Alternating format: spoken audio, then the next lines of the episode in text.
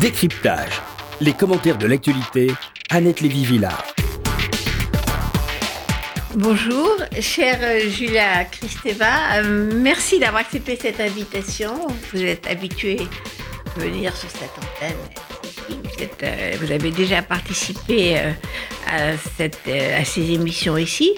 Mais je suis ravie de vous avoir pour une heure de décryptage car, euh, bon, alors je ne vais pas vraiment vous présenter parce que tout le monde vous connaît, vous êtes mondialement connu, ce qui est rare pour une intellectuelle euh, française. Vous êtes traduit dans toutes les langues, et en particulier en anglais. Vous faites beaucoup de conférences aux États-Unis. Vous êtes docteur honoris causa de beaucoup d'universités. Et votre euh, œuvre philosophique va paraître dans la collection prestigieuse, les grands philosophes vivants, ça s'appelle comme ça Oui, Library of Living Philosophers. Voilà. Ça, c'est formidable. Mais oui, je suis très, très heureuse. C'est une édition qui, qui, est une série qui existe depuis les années 30. Et il y a très peu de Français dedans.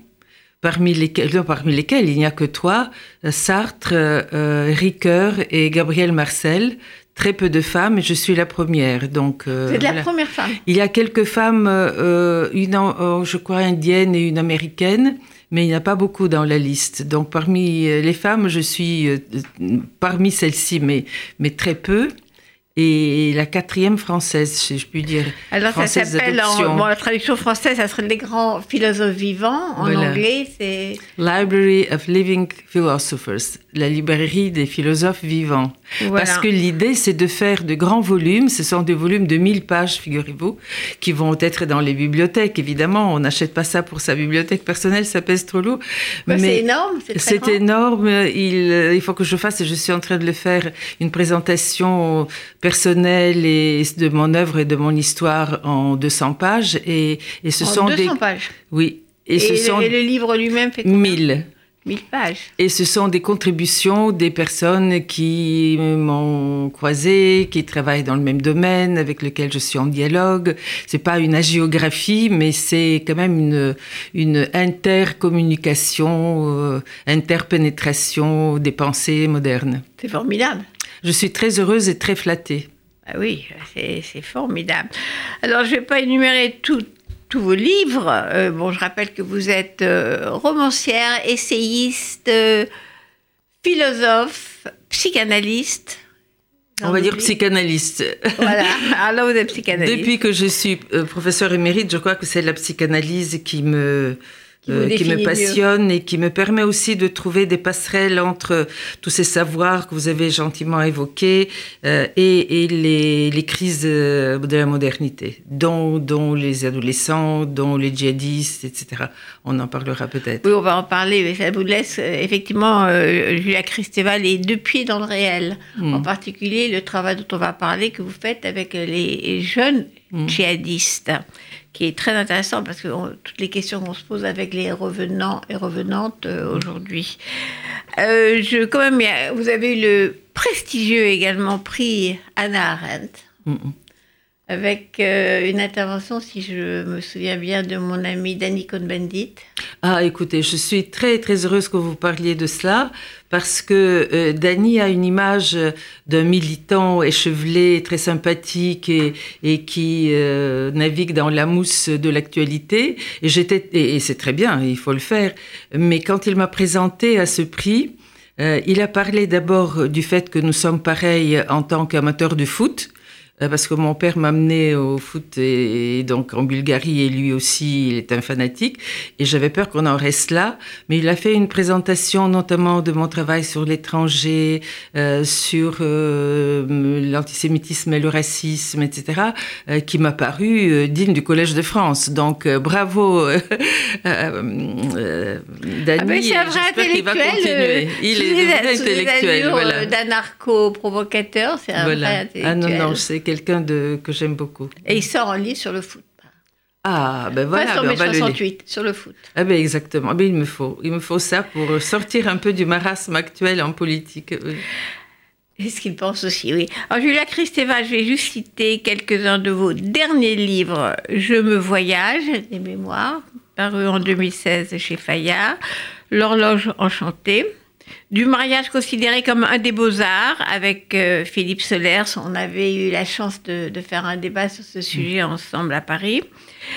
Euh, le, la, réédition, je vais le montrer, euh, cet incroyable besoin de croire, réédité chez Bayard. Bon, je vais le montrer pour ceux qui regardent en podcast cet incroyable besoin de croire qui va évidemment euh, nous emmener sur la question de la religion, du terrorisme mmh. et d'autres sujets qui nous préoccupent. Mais je vais commencer par les femmes. Vous avez également publié Beauvoir présente en 2016. Vous avez cofondé le prix euh, Simone de Beauvoir pour la liberté des femmes, qui a donné son prix cette année à Asli Erdogan, cette mmh. euh, romancière, essayiste, journaliste turque qui, euh, va, qui a déjà été emprisonnée et qui doit passer en procès de nouveau en Turquie et qui pour l'instant a choisi l'exil en Allemagne. Donc, euh, vous avez aussi publié Le génie féminin avec autour de Anna Arendt, Mélanie Klein et Colette. Et vous avez pris position et je suis très contente que vous l'ayez fait, euh, dans le fameux débat euh, MeToo, balance ton port, qui nous agite, nous, en France et partout dans le monde. Parce qu'il faut rappeler quand même que ça n'est pas une affaire euh, ni d'Amérique ni de France, mais que ça a touché aussi bien les femmes sénégalaises que les ultra-orthodoxes à Jérusalem. Le, la planète a été secouée par ce mouvement de prise de parole. Alors, est-ce que vous pensez que c'est euh, une vraie étape dans, ces mouvements d'émancipation des femmes? C'est ce qui s'est passé depuis euh, ce qu'on appelle l'affaire Weinstein en, octobre 2017. Absolument. Je suis euh, tout à fait impressionnée et solidaire avec euh, ce courage qu'un certain nombre de femmes ont eu euh, de dénoncer des abus et de demander des comptes. C'est un mouvement, je pense, nouveau et ça relance le mouvement millénaire mais accentué depuis un siècle et demi euh, de l'émancipation des femmes. On connaît les suffragettes, on connaît Simone de Beauvoir, on connaît psychanalyse et politique autour de mai 68. Et je crois que c'est vraiment un moment fondateur. Euh, il faut avoir beaucoup de courage et, de volonté d'aller de l'avant euh, pour briser l'omerta, pour traverser le trauma, parce que le viol est un acte mortifère psychique et, et corporel pour l'ensemble de l'être de la femme, de se venger et, de se dresser dans l'espace public euh, devant tout le monde. Euh, pour moi, c'est quelque chose d'incontournable, mais je dis aussi euh, que c'est le point de départ. parce que, et vous me permettrez de, de, parler un tout petit peu sans, sans assommer nos auditeurs, en tant que, que linguiste et psychanalyste, la parole prise n'est pas encore la parole libérée. Ah, qu'est-ce que vous voulez dire, Julia Kristeva? C'est une parole prise. Pourquoi? Pourquoi ça n'est pas une parole libérée? Qu'est-ce que ce serait une parole libérée? La parole prise est, un acte de plainte et d'accusation. Et c'est déjà énorme. C'est un mouvement spontané? C'est un mouvement spontané et c'est un acte qui, qui, qui blesse euh, l'écoute, qui blesse les écrans, qui, qui fait événement, qui fait buzz. Et à partir de là, à chacun de prendre ses responsabilités. Mais si vous êtes une femme qui a subi ces actes et qui fait cet acte énorme, je, persiste à le dire, euh, c'est le point de départ d'un long, long processus parce que la parole libérée, c'est une construction. Euh, vous avez évoqué tout à l'heure euh, le prix Simon de Beauvoir que je vais fonder avec euh, d'autres et auquel vous participez maintenant au jury de ce prix. Simon de Beauvoir a, nous a appris comment la liberté est, une, une, manière, la seule manière de, de vivre de vivre dignement, mais elle essayait de nous faire comprendre ce que ça veut dire la liberté. Et moi, ce qui me gêne un peu, c'est que euh, aujourd'hui, on se pose pas cette question. Qu'est-ce que ça veut dire libre? Euh, vous vous souvenez, dans mm, le prix Simon de Beauvoir, on a essayé de faire venir aussi des jeunes femmes des quartiers et euh, certaines nous ont dit, mais c'est très difficile parce que elles nous disent, si c'est mon choix, euh, de porter le tchador ou euh, la burqa. Euh, eh bien, Simon de Beauvoir nous dit que la, le choix est le point de départ de la liberté. Il ne faut pas s'arrêter là. Choisir de dénoncer, choisir de se plaindre, choisir de demander des comptes, juridiciser. Qu'est-ce qu'il faut faire? Il faut construire la parole et chaque et, au sens de la liberté. Et la liberté, c'est quoi? C'est de pouvoir se dépasser dans l'autre, dans un ailleurs, qui n'est que dans la condition humaine, dit-elle. C'est donc une construction qui, qui suppose l'écoute, le travail sur soi, la rencontre avec autrui, fut-il euh, le, le, violeur, mais surtout c'est l'homme, et là on va revenir euh, les sur hommes les qui ne sont pas tous des violeurs, qui quand ne sont pas tous des violeurs, et de construire une vie à deux avec euh, entente, avec jouissance et avec une créativité. Euh, vous avez évoqué mon livre sur Simone de Beauvoir. L'exemple qu'elle donne, c'est que le couple peut être un laboratoire de la pensée. C'est quelque chose d'extrêmement important et euh, cela ouvre, me semble-t-il, après cette explosion de prendre la parole, deux questions fondamentales. Qu'est-ce que la jouissance féminine? Comment peut-on vivre en couple? Qu'est-ce que c'est le couple aujourd'hui? Et en même temps, euh, où en est la sexualité masculine? Euh, toutes ces questions sont attenantes à la liberté de la parole que les femmes sont en train de se construire. Euh, mais est-ce que l'espace public se prête à ça et comment faire? Est-ce que est-ce que vous dites, pardon, euh, Julia Kristeva, c'est que à un moment donné, quand on effectivement on pourra construire une parole libre, on n'aura plus besoin de se définir simplement par euh, je suis femme ou je suis homme, mais on pourra aller vers euh, l'universel. C'est euh, comment vous dire euh, Moi, je, pense que on touche là une euh, une matière explosive qui est le plaisir sexuel et la jouissance. Et dans ces parages, il faut se méfier des généralités qui, corsettent les choses, qui emprisonnent. On vous dit, est-ce que c'est universel? Est-ce que c'est différentialiste féministes s'empoignent là-dessus. Euh, moi, j'essaie d'éviter ces choses-là. Peut-être toujours le débat est-ce que les femmes sont comme les hommes ou est-ce que les femmes Est-ce sont que les sont femmes, les différentes, sont les etc. hommes Euh, on est là dans le domaine du singulier. C'est, euh, vous avez évoqué mon livre sur les femmes. Mes étudiantes m'ont toujours dit, mais pourquoi tu n'écris pas sur les femmes en général? Moi, je dis que la- l'aboutissement des droits de l'homme et de la femme, c'est la prise en compte de la singularité. Eh bien, ce dont il s'agit, c'est que en vo- volant la liberté, les femmes qui se sont manifestées nous, placent devant euh, une comment dire, un acte épocal. Il faut inscrire dans les droits de l'homme le droit à la jouissance et le droit de la jouissance féminine. Et cela veut dire beaucoup de choses. Mais cela veut dire euh, le fait que euh, chacun le sait euh, et conjugue ça de manière euh, un peu obscure dans les alcôves et dans les rencontres. Mais il y a beaucoup de recherches en ethnologie, en sociologie, en psychanalyse.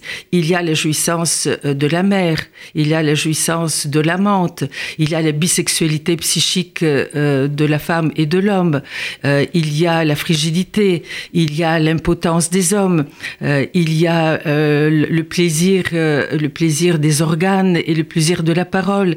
Il y a toute cette alchimie qui est euh, quelque chose qui est concerné dans cette, euh, dans, dans, dans cette explosion qu'on est en train de vivre et qui dépasse le cadre du juridique. Je ne dis pas qu'il faut sous-estimer le cadre du juridique, mais je dis que on est arrivé à un point de l'émancipation des démocraties où on peut se poser la grande question est-ce que il peut y avoir des passerelles entre le discours politique et euh, le droit à la jouissance discours de l'émancipation et le droit à la jouissance. Et je dis ce mot grave parce que toutes les sociétés se sont construites en écartant la jouissance. C'est le sacré, c'est la religion ou c'est l'art. Et nous, nous voulons, nous les femmes, qu'on puisse parler de la jouissance féminine. Est-ce que ça suppose pas que qu'en face, euh, on doit parler de la sexualité masculine? Ça suppose qu'il faut parler de qu'est-ce que le couple et euh, où en sont les hommes. Et, je pense que la question du couple est extrêmement importante parce que nous l'avons abordé et les démocraties avancées ont fait un pas en avant euh, à partir de, de, cette nécessité de s'adresser au couple en légalisant le mariage, y compris des euh, homosexuels et des genres. Donc le mariage pour tous était un grand pas en avant qui risque euh, de, de, neutraliser euh, l'idée du couple.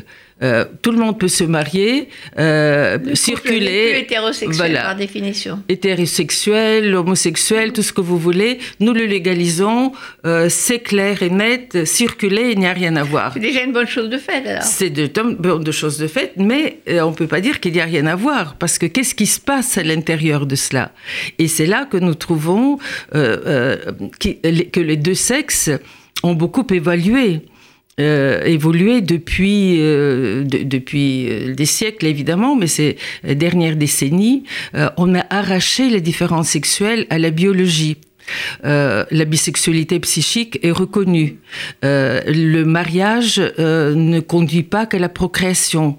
Les PMA, les GPA ont rendu les horizons du couple très compliqués et très faciles. La sexualité est, est, comme vous venez de le dire, dissociée de la reproduction. C'est la première fois dans l'histoire de l'humanité voilà. qu'au XXe siècle. Comme, on contrôle enfin. On ne contrôle ni euh, le, on contrôle la, la, la, la reproduction le contrôle, oui. et, et, la différence des sexes est problématique. Donc il est évident que l'érotisme n'a pas le même sens avant qu'après. Quand il est dissocié de la il est dissocié, grâce à la contraception. Et quand il est dissocié de la différence sexuelle classique. Euh, parce que euh, le fait qu'il y a des homosexuels et de euh, genre est garanti par la loi maintenant, mais dans chacun de nous, nous faisons apparaître notre bisexualité aussi bien dans l'acte sexuel que dans la vie courante. Comment composer des couples à quatre?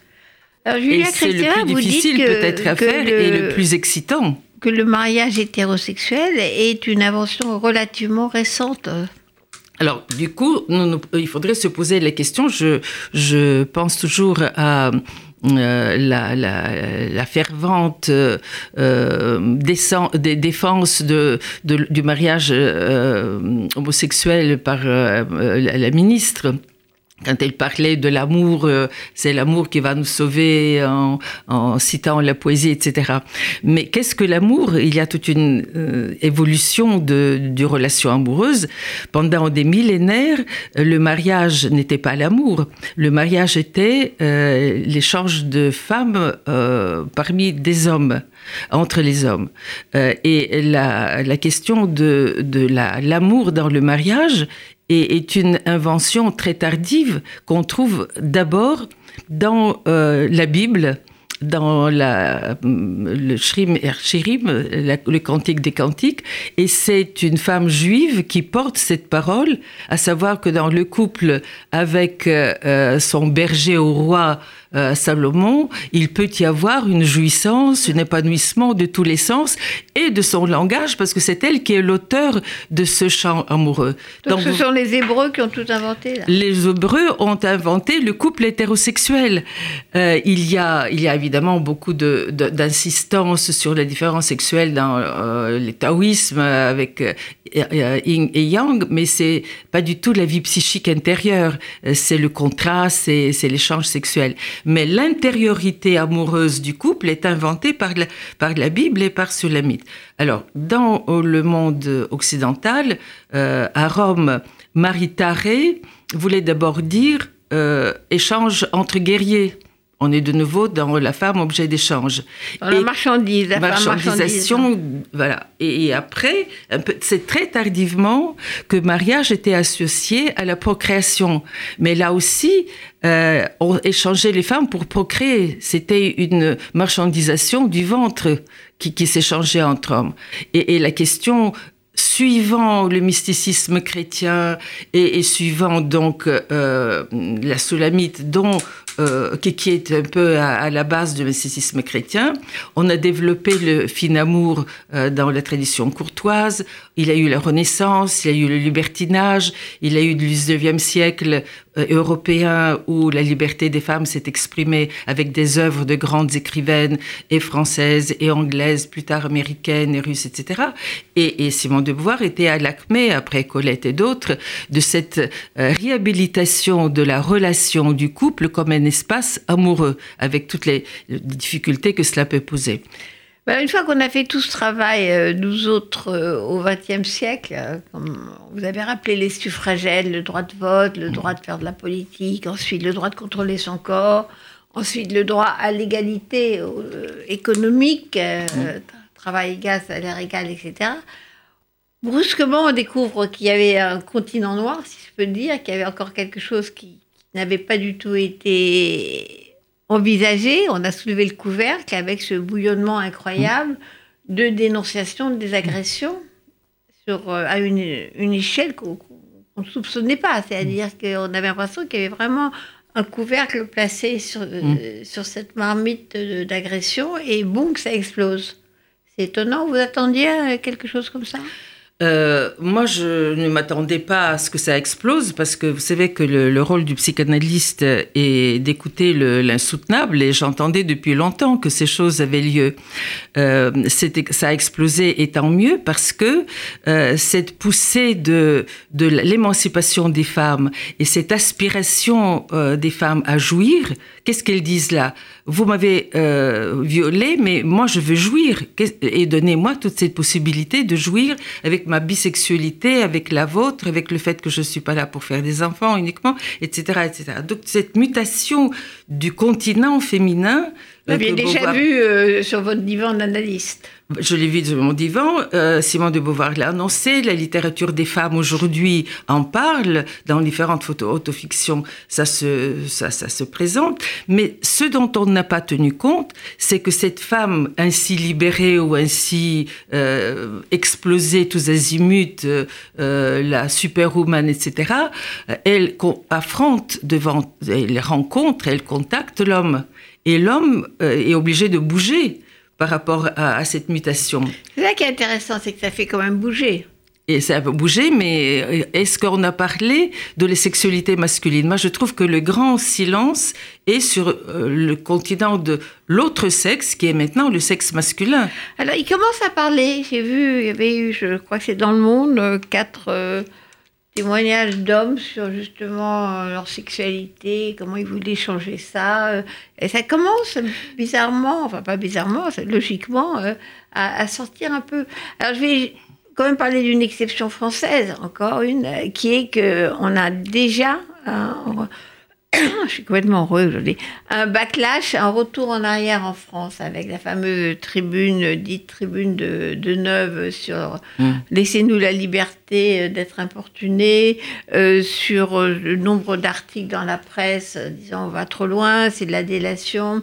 Euh, citation comme, euh, qui, moi, m'a complètement scandalisé de, de Beck BD, qui dit, l'écrivain, qui dit euh, c'est le plus grand mouvement de délation depuis la dernière guerre mondiale.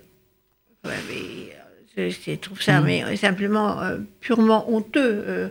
les délations pendant la dernière guerre mondiale, c'était dénoncer des juifs qui n'avaient rien fait. Mm. Or là, il s'agit de révéler des choses qui ont existé en majorité. Il, va y avoir des erreurs judiciaires et des innocents, bien sûr mais euh, il s'agit d'agression, de, faits réels. Donc tout ce mouvement, attention, on va trop loin, la délation, c'est le retour euh, ou l'importation du puritanisme américain. Vous voyez tous ces mmh. arguments contre ce qui se passe. Qu'est-ce que vous en pensez? Moi, je, pense, je pense que ça recoupe les questions. Je vais revenir un peu en arrière pour répondre à, cette euh, dernière euh, mise au point que vous avez faite. Euh, ça, nous butons là sur la question de la sexualité masculine et des rapports entre les deux sexes qu'ils considèrent, ces gens qui ont signé cette pétition, comme une délation. Qu'est-ce qui se passe avec l'homme dans cette explosion de la liberté féminine sexuelle?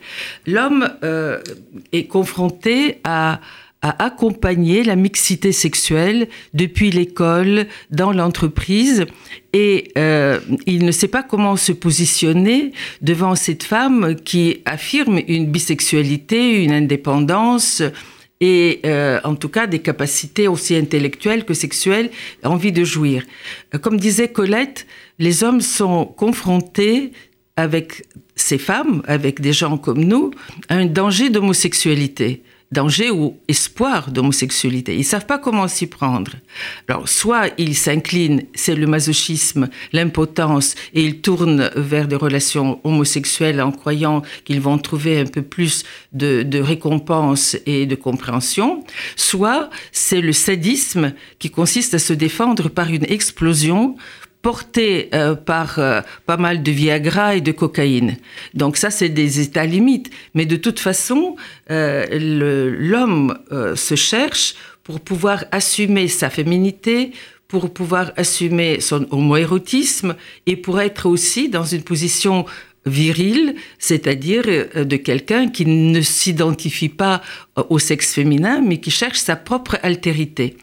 Toutes ces questions-là doivent être abordées et pour l'instant, je pense qu'il n'y a que l'art et la littérature qui te donnent quelques éclairages sur ce vécu.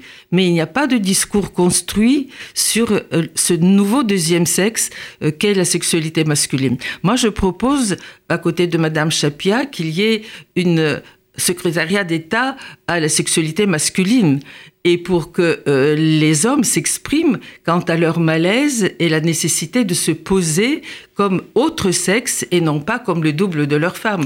Euh, Julia Christeva, vous allez proposer ça à la ministre? Je peux lui proposer à la ministre ou, euh, au gouvernement. Peut-être que c'est une autre eh enclave dans le gouvernement et pas la même personne qui pourrait s'occuper de cela, mais pourquoi pas?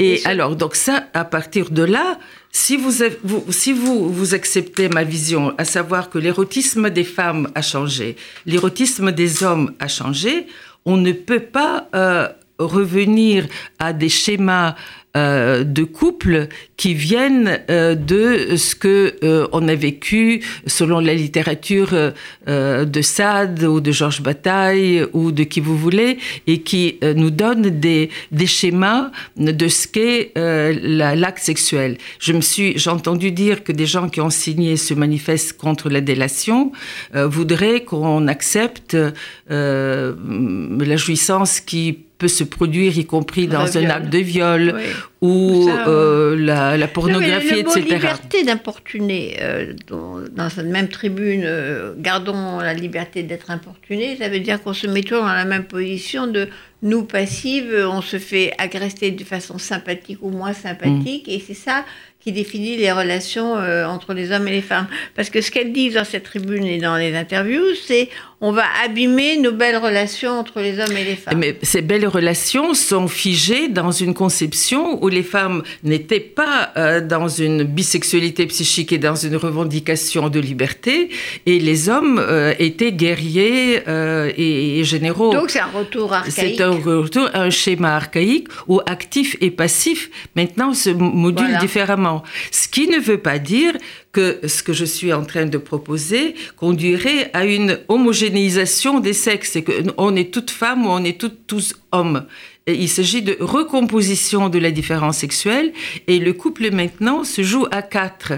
Dans ce, ce, je suis homme et femme et l'homme est femme et homme. Et dans cette euh, conjonction, euh, la question de la séduction euh, existe, la question de, de, de, pouvoir plaire de, de, part et d'autre. Jeu voilà, les jeux amoureux, la séduction, la drague, euh, et le fait, la plaisanterie, euh, mais il faudrait les réinventer. Il ne faut pas que ce soit la manière euh, machiste ou la manière sadique et victimaire. Voilà, moi je pense que le mot-clé dans ce débat, ce qu'on est en train de dire d'ailleurs, c'est le mot violence. Mm. C'est-à-dire qu'on peut parler de jeu, on peut parler de, de rapport de force euh, inversé, tout ce qu'on veut, on peut tout imaginer. Mais violence, c'est-à-dire qu'on impose quelque chose de violent à l'autre. Je pense que ça, c'est la ligne de démarcation. Mon point de vue. Oui, non, mais le mot violence c'est aussi général. Euh, vous savez, l'orgasme est un acte où, lequel je me perds euh, et euh, il y a ce qu'on appelle un peu une, petite, une petite mort, une sorte de, de, de, perte de soi. Donc il y a dans cette relation à la fois de l'actif et du passif des deux côtés. Mais la violence physique avec blessure, avec dégradation de l'autre, et, et, et, avec une, une, sorte de mort physique et psychique, c'est quelque chose qui n'est pas consenti et qui n'est pas acceptable. C'est l'exemple de, la, ce qui est reproché à Tariq Ramadan. C'est pas simplement euh, un abus sexuel. Euh, c'est une dégradation de la personne. Dégradation, humiliation, euh, coup qui accompagne. Alors à ce moment-là, ça s'appelle pornographie et il y a des gens qui acceptent ou non d'y participer. Mais l'imposition de cette. Donc les questions qui confrontent là avec la liberté et la violence, c'est l'acceptation ou non. Le mot consentement. Voilà. Euh, Julia Christiva, bah, j'ai peur qu'on n'ait plus le temps après.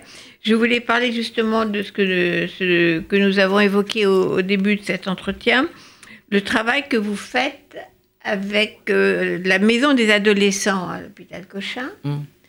Sur euh, le terrorisme, le djihadisme, le pouvoir de la religion. Mm. Il n'y a que des, jeunes filles ou il y a également des, hommes ou c'est mixte Alors, c'est quelque chose qui, touche euh, ce dont nous parlons, parce que je crois que le, grand problème de, la globalisation, euh, c'est ce que j'appelle l'intime qui devient extime, c'est-à-dire ce qu'on vit intérieurement est forcément euh, vu à l'extérieur, il nous vient de l'extérieur.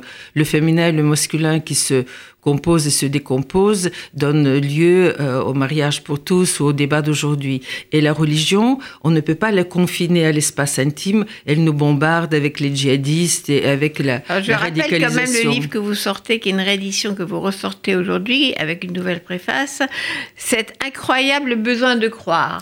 Oui, c'est pas une nouvelle préface, il y a 100 euh, pages de, nouveaux textes. Ah, des nouveaux textes, une, réédition. C'est une réédition augmentée. augmentée. Et en effet, je faisais depuis une dizaine d'années un séminaire sur le, cette, cette intrusion de la religion euh, à la fois dans l'espace intime et dans l'espace extérieur, cette intime extime de la religion. Je faisais ce séminaire à l'université de Paris 7. On m'a demandé de le déplacer à l'hôpital euh, des adolescents, la maison de Solène, euh, qui fait partie de Cochin et que dirige mon ami le professeur Marie-Rose Moreau. Et nous faisons un séminaire avec les personnels soignants. Euh, qui sont, eux, en contact avec les jeunes qui sont envoyés. Jusqu'à présent, euh, c'était des gens euh, soit toxicomanes, soit anorexiques, soit d'autres passages à l'acte de type vandale, et qui touchent au problème de avoir des idéaux ou ne pas avoir des idéaux. Parce que l'adolescence est un moment que la personne aborde avec beaucoup de fragilité. Elle a besoin de se dépasser justement, elle a besoin de se transcender et nous leur donnons pas suffisamment de moyens de faire cette construction de soi avec des absolus qui pourraient être nos valeurs par exemple, mais qui sont transmises de manière tellement docte que ça n'excite personne. Et vous avez eu des cas de, de revenantes, et de djihadistes euh, de retour Ces personnes, non, ces personnes qui sont, c'est des adolescents, ces personnes qui sont là euh, sont des, des jeunes qui sont euh, depuis peu de temps attirés par le djihadisme. Ce n'est pas une structure qui est spécifiquement consacrée de déradicalisation. Nous n'employons pas ce mot de déradicalisation. Je pense qu'il a conduit à des échecs parce qu'on le voit de manière agressive et, et un peu purificatrice, qui n'est pas du tout notre position. Ce sont des jeunes qui ont de 12 à 16 ans et qui tout à coup décrochent de l'école, qui s'habillent en burqa et qui ne veulent pas suivre les cours, euh, ni de maths, enfin si peut-être de maths un peu, mais des sciences humaines, euh, de la biologie, etc., ça les heurte. Et les parents et les enseignants nous les envoient. Donc ça suppose quand même beaucoup de réticence de la part de ces jeunes.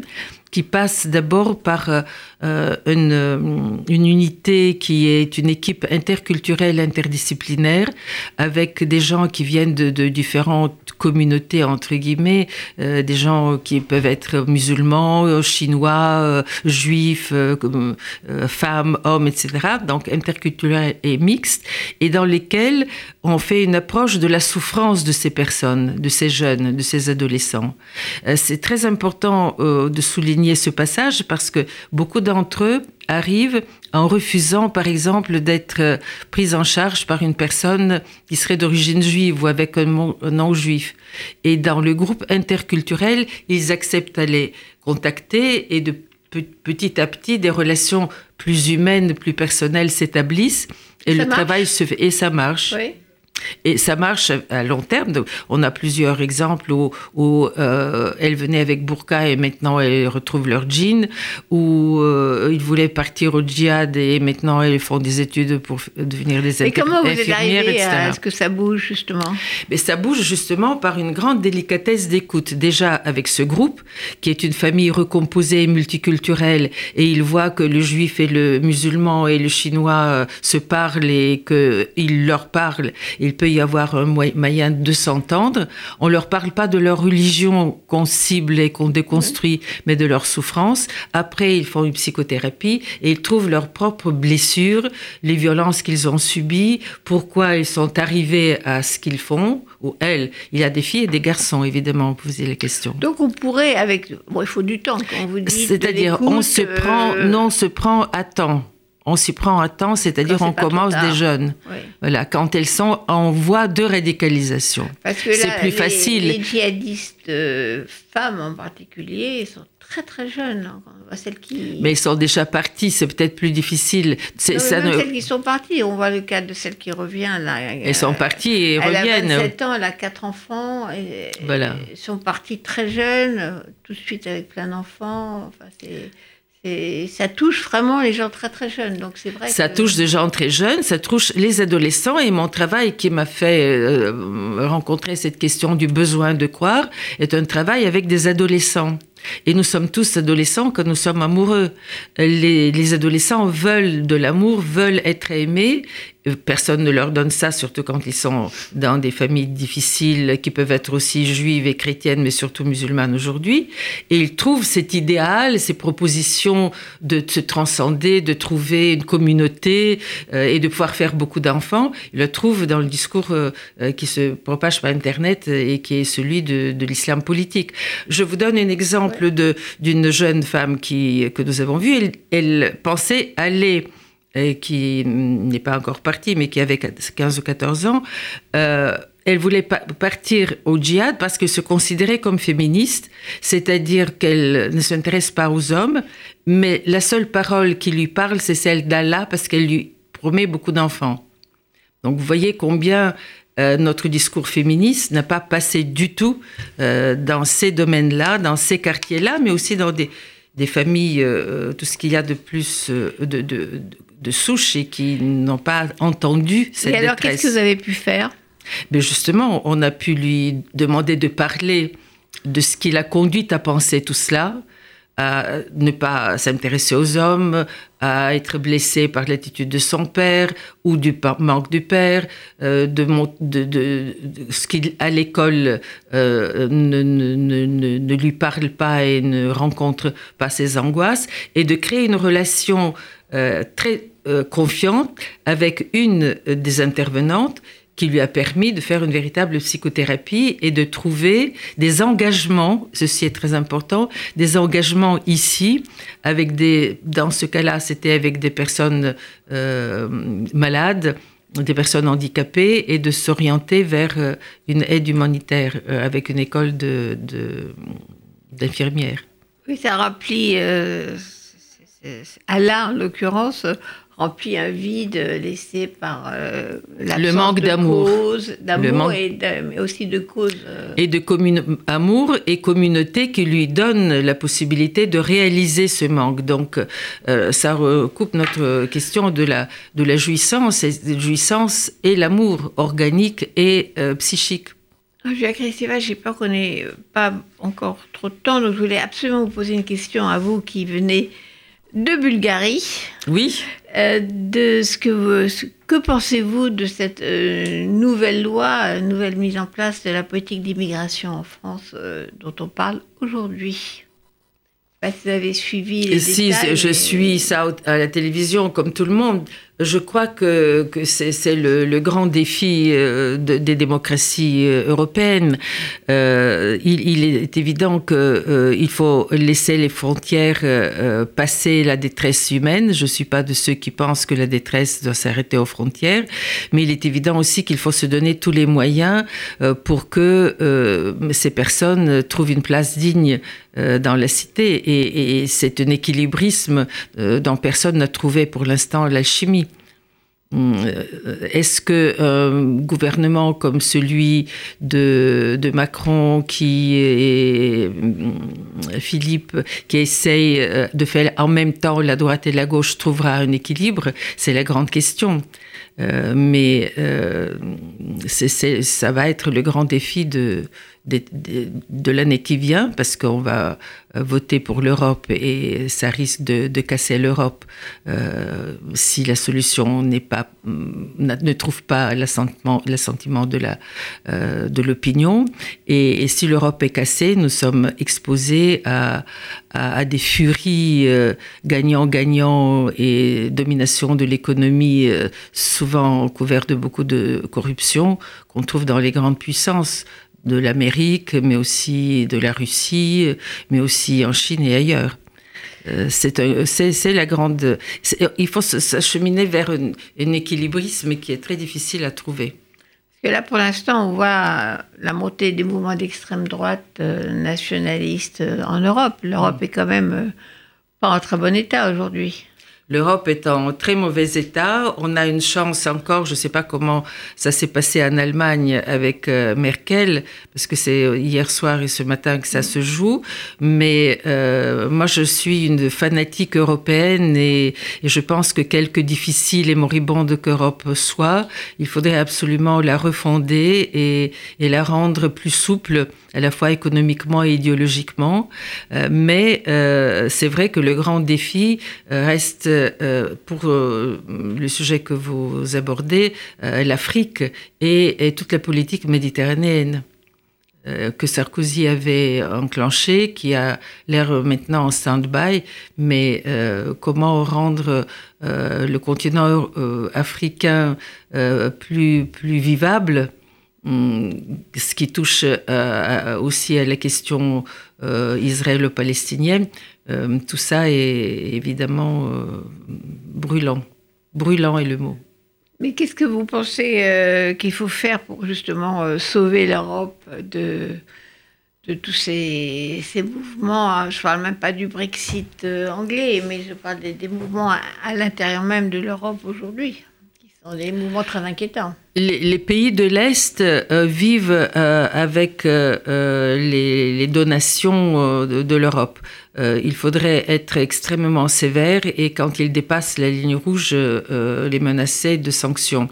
Ça concerne la Pologne, aussi bien sur le plan idéologique, politique, ce qu'ils disent à propos de euh, de la Shoah, il ne faut pas en parler, c'est pas du tout leur problème. Que ça, les vous a, ça vous a choqué euh, cette la... nouvelle loi polonaise Ah mais absolument, ça a commencé par interdire euh, ou en tout cas menacer la contraception, une politique contre les femmes, et c'est devenu maintenant une politique antisémite ouverte. Je rappelle que nous avons donné le prix Simone de Beauvoir pour à Barbara Novaka, tout qui à est fait. une des, des porte-parole du mouvement pour euh, sauvegarder la contraception en Pologne et, et aussi dans l'opposition polonaise. Bien sûr. pour garder un peu de démocratie. Oui, mais là, euh, la position de l'Europe n'est pas assez ferme à cet égard. Euh, de même que euh, pour ce qui est de la Bulgarie, moi je me suis détachée depuis longtemps, je ne sais pas très bien ce qui se passe, mais j'entends dire qu'il y a un nationalisme extrêmement fort. Euh, en tout cas, euh, en Hongrie, ils ont fait une barrière pour empêcher l'entrée des, euh, des migrants. migrants. Mais tout, le problème est, est un effet euh, aussi quant à la possibilité de ces populations euh, qui sont en état de misère incomparable avec ce que nous avons dans nos banlieues. ils sont en difficulté, évidemment, eux-mêmes, et ils n'arrivent pas à accepter ces flux migratoires. Donc, c'est à l'Europe occidentale d'essayer d'éponger ces flux migratoires en évidemment euh, remontant le niveau euh, économique de, euh, de, de, l'Afrique, ça va prendre du temps, mais surtout en essayant d'améliorer de, l'accueil compréhensif, ça passe par la langue, ça passe par des métiers, de ceux qui frappent à nos portes. Il est évident qu'on ne peut pas vivre sans, sans ce flux migratoire de, l'Afrique, mais il faut le moduler. Oui, ça, ça n'est pas, pas le cas. Là, on est dans la politique quand même euh, qui qui bascule du côté de la répression plutôt que de l'accueil. Euh, en ce qui nous concerne en France, le, le, nombre de, migrants ou de réfugiés accueillis est incroyablement faible. Mmh. Et donc, on a totalement les moyens de les accueillir décemment, d'avoir. Euh, on a été condamné par l'Union européenne plusieurs fois pour les conditions de, mmh. dans les centres de rétention et des choses comme ça qui sont scandaleuses. On espère qu'Emmanuel Macron, qui est un Européen convaincu et par ailleurs qui, quand même veut aider au développement de l'Afrique, trouverait des solutions plus modernes pour euh, accueillir ce flot euh, de migrants et de réfugiés. Moi, c'est euh, l'état de l'opinion est tel que euh, les, positions euh, humanistes telles que nous les développons ici sont difficiles à l'opinion française, vous voulez dire L'opinion française. Et Macron est, le moins mauvais par rapport aux autres. Quand vous voyez l'effondrement du Parti socialiste d'un côté qui s'exprime pas et le, discours de M. Vauquier aujourd'hui qui s'exprime mais qui ne promet pas un meilleur traitement ni des problèmes économique ni euh, de l'arrivée de, de, ces migrants. On peut imaginer que ce qu'il propose, si un jour il propose quelque chose du côté droit, ce sera encore plus ferme et encore plus rejetant. Donc euh, il reste cet équilibrisme euh, qui sont en train de faire...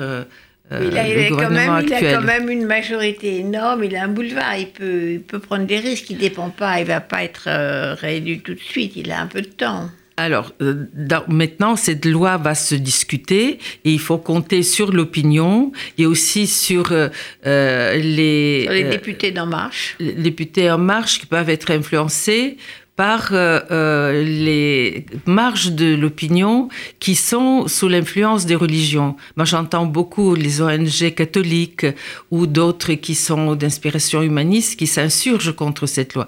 Ce qui est le paradoxe aujourd'hui, c'est que le Vatican est plus à gauche que les gouvernements.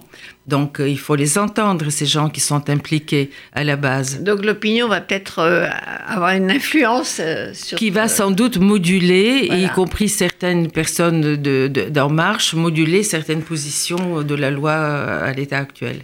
Ben, on l'espère. Et Julia Christiva, j'étais euh, très heureuse euh, que vous puissiez passer cette, euh, cette heure avec nous. Merci de votre accueil. je pense qu'on n'a pas fini de faire le tour des sujets. Il y en avait plein d'autres, donc il va falloir revenir. Merci, à très bientôt. Et j'ai choisi pour terminer notre émission quelque chose parce que vous êtes psychanalyste, donc ça me parlait, qui est The Sound of Silence, le ah. son du silence. C'est magnifique. voilà, de Simon et Garfunkel. I've come to talk with you again because a vision softly creeping left its seeds while I was sleeping.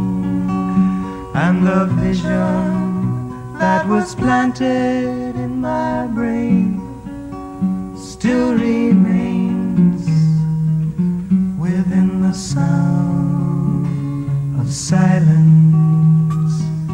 In restless dreams, I walked alone,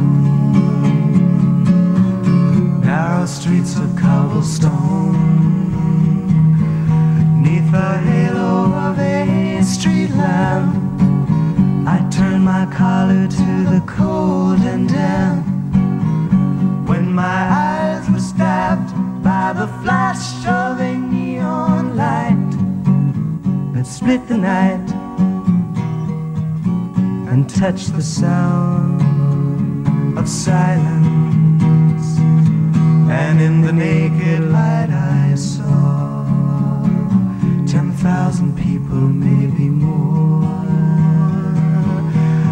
People talking without speaking, people hearing without listening, people writing songs that voices never share, and no one dare disturb the sound of silence. Fools said I, you do not know. Hear my words that I might teach you. Take my arms that I might reach you. But my